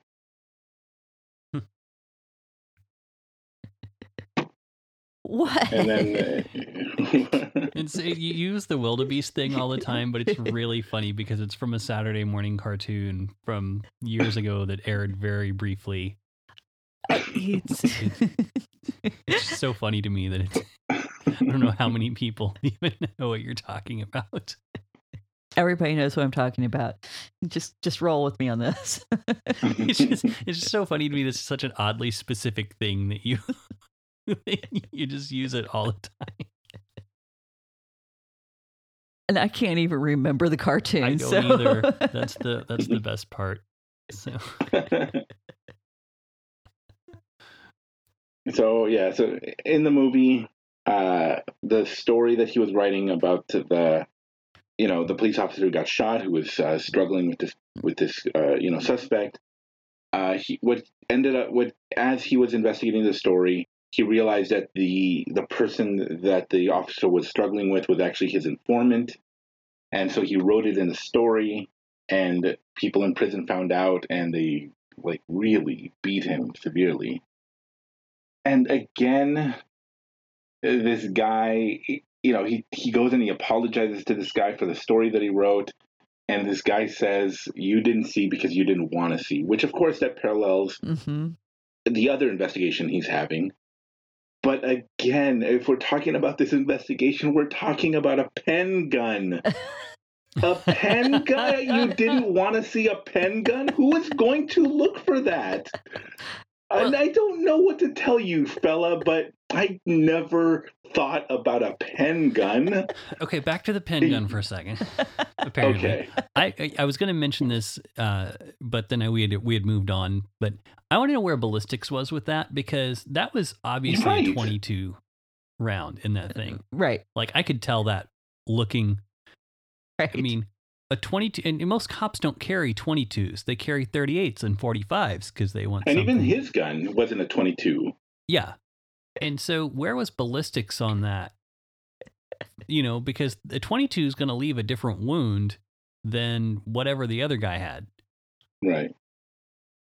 So, but but uh, but that it also plays in because a pen gun being the answer is so unbelievable that you know it, it's got Joe completely incredulous over there. Well, I'm just mad that everybody is telling him, why didn't you notice that? Why didn't you look for that? Of course he's not going to look for that because it's a pen gun. but the, but that's such a great analogy for people right. who, who you know, exactly. Yeah. you know people who are not part of the christian faith of course they're not going to get some of the things we're talking about or understand it because it makes no sense Yeah. from an outside perspective it absolutely makes no sense. It, it is the pen gun you know? Unfortunately it's not the pen gun it's the cannon but you know it- the same thing it, it's so not what you expect that you just don't see it.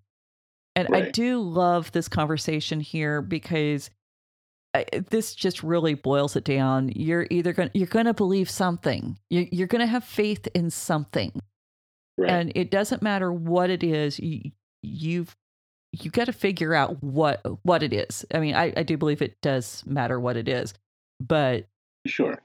ultimately um whether you reject christianity and decide to believe that it's not true it's still belief and Right. you know if you And- believe christianity is true it's still a belief and i think that's the reason honestly for me that i think that we don't have all the facts in place. Why we can't you know i think we got some great evidence that points us to the conclusion that christ was real the resurrection's real. But as far as you know we don't have film footage of it. We don't have you know whatever we would need i, I don't know what that would be uh, what evidence would actually be great enough to to say yes this absolutely happened in, in a way that anybody confronted with it would have to accept it. Hmm but you know I, I think that part of not having that is so that we do have to have faith that we have to walk in that uh, belief area and not just knowing. So Right. And, and and that's really a great part of this movie is that he, he was talking to his friend the atheist and he was saying yeah like i don't know like okay you have all this evidence. Great. And you know as an atheist i have like it, it all takes faith mhm. I don't believe. And but then I can't explain all this other stuff. Yes, you're bringing a bunch of evidence here.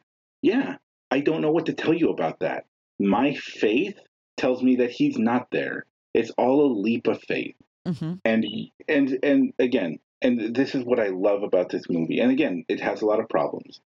But he's looking for the evidence and he has all this evidence and he's looking at you know whether Jesus was a real person and whether the resurrection was real and could he have been alive the whole time? No, he had to die and resurrect. And at the end of the day, yeah, you have all this evidence. It, it matters, but it kind of doesn't because you have to have faith.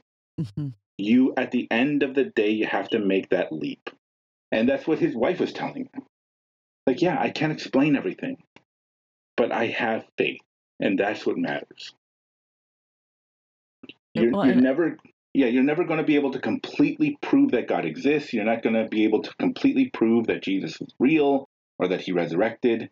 You, at the end of the day, you have to have faith.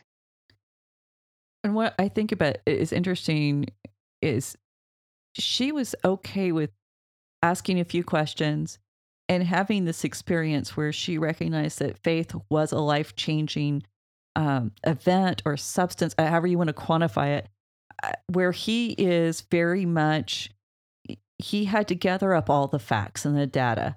Uh, you know, it's like she was open and ready to receive, and, and he was fighting it tooth and nail. But I, the, it's a nice little juxtaposition to to remind us that the journey to faith is not the same t for everyone. I think it, it should lead us to the same location. I think it should all bring us back to Christ. But I think somehow Mhm. times when we get to Christ, you know, for some of us that's the easy road. When I say easy, you know, you grew up in church, you you had access to all the information. Um, there was no real crisis of faith, and I, I had one professor who was uh, in his late sixties, early seventies, who he said I never had a crisis of faith. He said I've always just known, and for him, believing was easy. And then you know, I know people who've gone through just horrible, horrible times that God just broke them wide open, and that was the only way that they were going to to kind of be shaken back to to him and so um it's a it's a good little juxtaposition here with with lee and his wife right. And the moment of truth where he reveals what he's been doing the last few months Yeah, and and, and you know, I gotta, I gotta, uh, you know, criticize him a bit here. Is that he comes to his wife, he sits her down, he he spent all night somewhere else at, at the newspaper, and then he comes home the next morning and he sits her down, like, "Ah, I have to confess something to you. Like, tell her, yeah, this is a good thing. But no, he, he comes home. Yeah, I went. I've been traveling and I've been going around, and you haven't seen me around. I have to confess something to you. And yeah, she freaks out a little bit. i've got to say she is probably one of the more patient and gracious women that Right. i have seen on film or in life Yeah.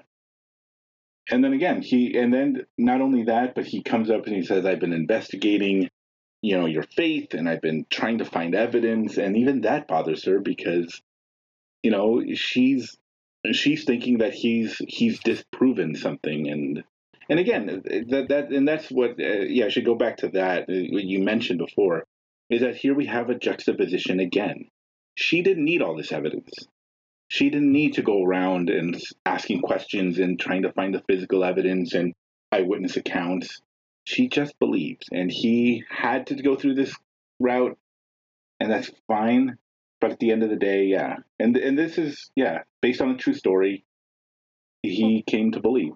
you know I- and i i think what happens in christianity a lot of times is for the person who is willing to just accept and and walk, take this you know that first step in faith they kind of look down on the people who need the evidence where the people who need Right. the evidence kind of look down on the people who just accept and have faith and neither way is wrong you know i don't Right.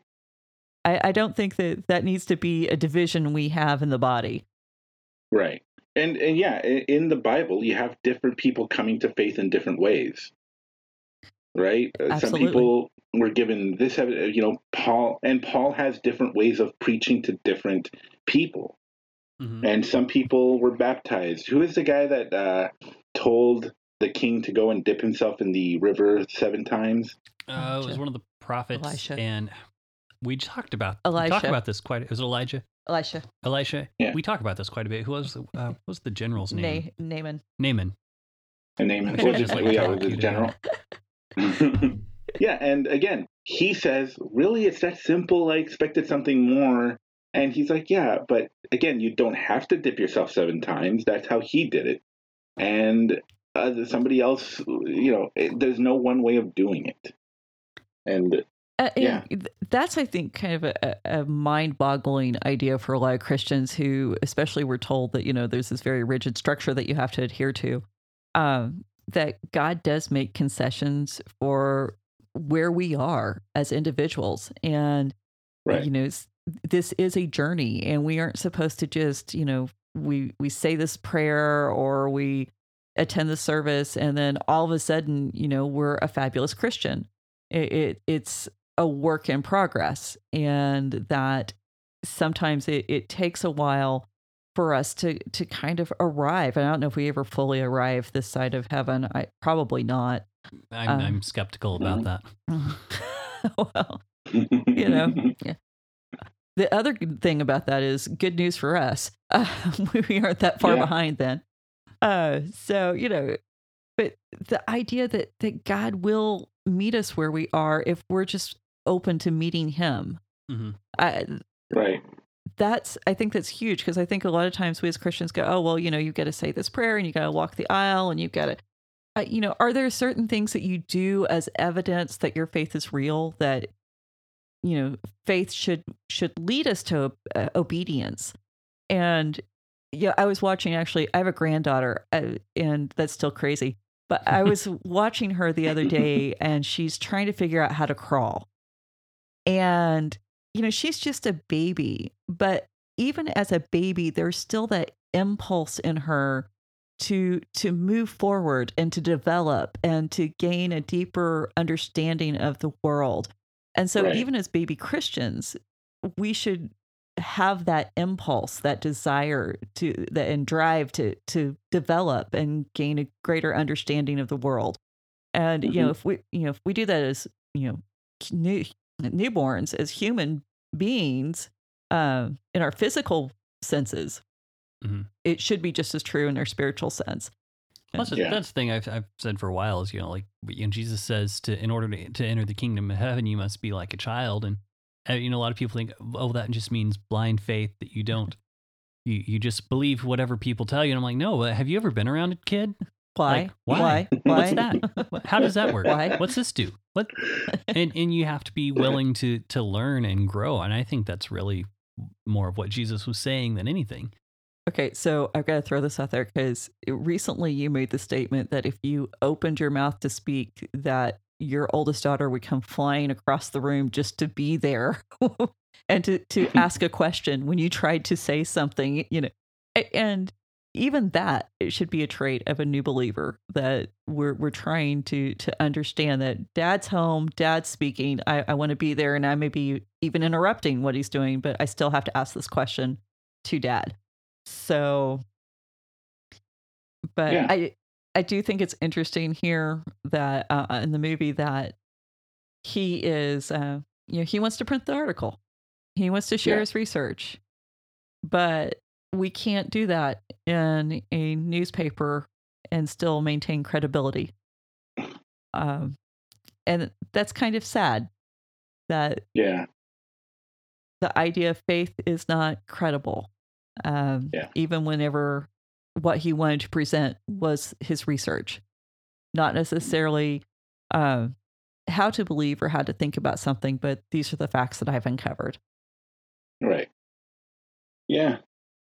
And uh, yeah, and, and again, and, and this goes back to something we were talking about earlier is some Christians, you know, they struggle with the idea when when young Christians go off to college, they have to prepare them and they have to think about, oh, there's going to be this, you know, there's going to be people against you and there's going to be you have to prepare and I don't know, like at, at some time, you know, it's uh, almost like thinking that God can't handle it.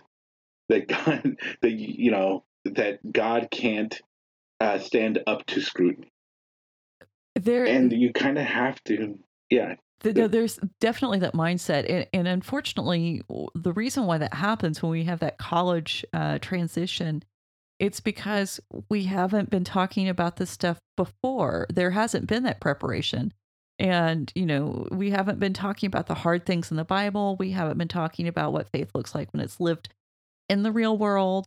Uh, we haven't presented a realistic view of what the world looks like, and I think sometimes as Christians we we make the mistake of thinking we need to defend God or you know try to keep our kids away from um, ideas about the Bible that might be presented by opponents. And the thing is, you know, usually if if you, we will stop and answer our own questions about faith, then we have the the security to answer their questions.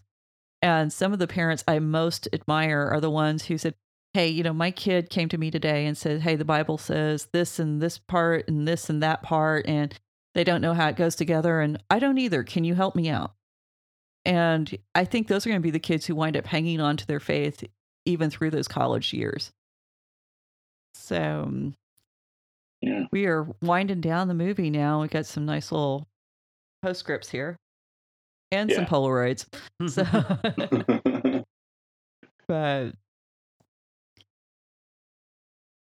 I think yeah. So uh, do what? go ahead. I was just saying, I think it's kind of interesting that that he did leave journalism to become a pastor hmm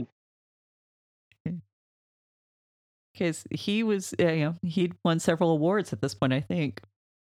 Yeah. Yeah, I, I don't know. It's would he have done better as a i don't know. It's wherever God calls you, I guess. And God's got a funny sense of humor, so you know. Yeah. I, I like his hair better this way, though. Yeah, that's true. I- the big Farrah Fawcett hair he had the whole time. It, You know, it I, didn't work for me. I I tried not to mention it, but man, it just looked uncomfortable. Like, how can your Right. hair look uncomfortable? That's what I want to know.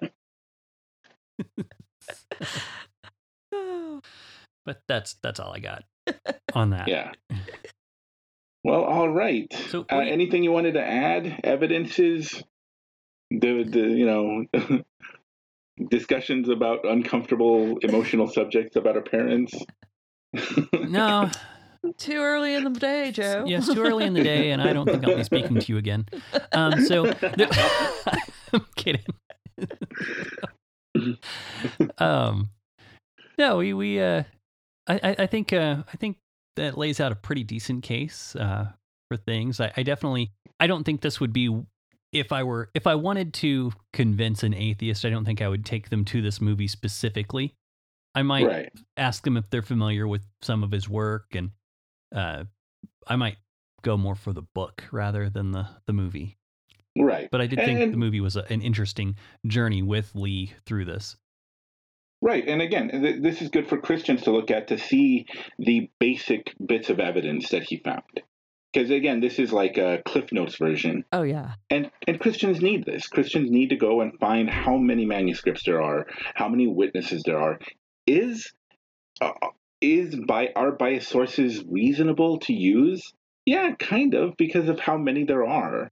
Hmm And so, yeah, so go and check out this movie because it gives you a lot of evidence. And again, don't give people who don't believe the book thinking that this that's going to convince them. Don't Right. uh, don't send them to this movie thinking that oh wow, it's so much evidence you're going to be convinced. It's not going to because at the end of the day, they have to come to it their own way, Mhm. and God's big. God can do that. That's why we have to depend on God because He's the one that changes hearts, that melts hearts, that Hmm. and Well- maybe they won't, but Well, and and again, we you know we we look at this not as the end all be all. We look at this as a jumping off point to start a further conversation and to get Right. some resources and to to help push us farther into study so that we're more equipped. Because here's the thing, uh, you know, I, I mentioned you know a lot of Christians are not. Uh, there's a lot of Christians who aren't familiar with with the objections, but there are many who are, and there there's a lot of us who go, oh yeah, well we've heard that before. But on the other side, there's a lot of atheists who have uh, already heard our objections to their arguments and have not found those to be convincing. So we need Right. to to be digging and studying and, and equipping ourselves more, just like you were saying, Joe. yeah. So All right. well, that being said, that's uh, it's kind of our little take on the case for Christ.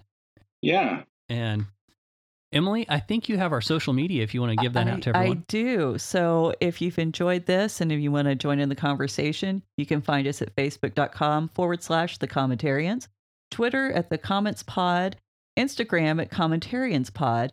And of course, you can find all the episodes at ravencreeksc.com, where you also find Faith and Other Oddities and Change My Mind with Luke T. Harrington, and some blog posts and some other fun stuff. yeah. Yeah. And uh, Joe, we are excited to have you back in the game. Yeah, I'm glad to be back on my feet, out of bed. You know, de- uh, yeah, still healing, but yeah, good enough to start podcasting again. So, yeah, Awesome. I, I feel great. Excellent. Well, Joe, thanks for joining us. And um, we'll be back next month, or Emily will be back next month. She'll be hosting our Halloween episode. She has a special guest and a special Halloween Woot movie, woot. which we'll tell you all about on the first. Absolutely. Yeah. Everyone have a great week, great couple weeks till then. Bye. Yeah, yeah, yeah. I got to go find a pen gun because I'm really curious about that. I don't think you're going to find one in California. Yeah, maybe not. Black market. So if you know where to find that kind of thing. So anyway, Right. so everyone, thanks Call for me jo- later, Joe. Everyone, uh, before we get Joe in trouble, thanks for joining us. We'll see you next time. Bye. Bye. You've been listening to the Commentarians Podcast, a Raven Creek Social Club production. Don't forget to follow us on Facebook, Twitter, and Instagram. If you like what you heard, please leave us a review on iTunes. Thank you for listening, and until next time, remember movies are a reflection of our lives, of other people's lives, and we get to experience them together. Come back to the movies with us. We love sharing them with you.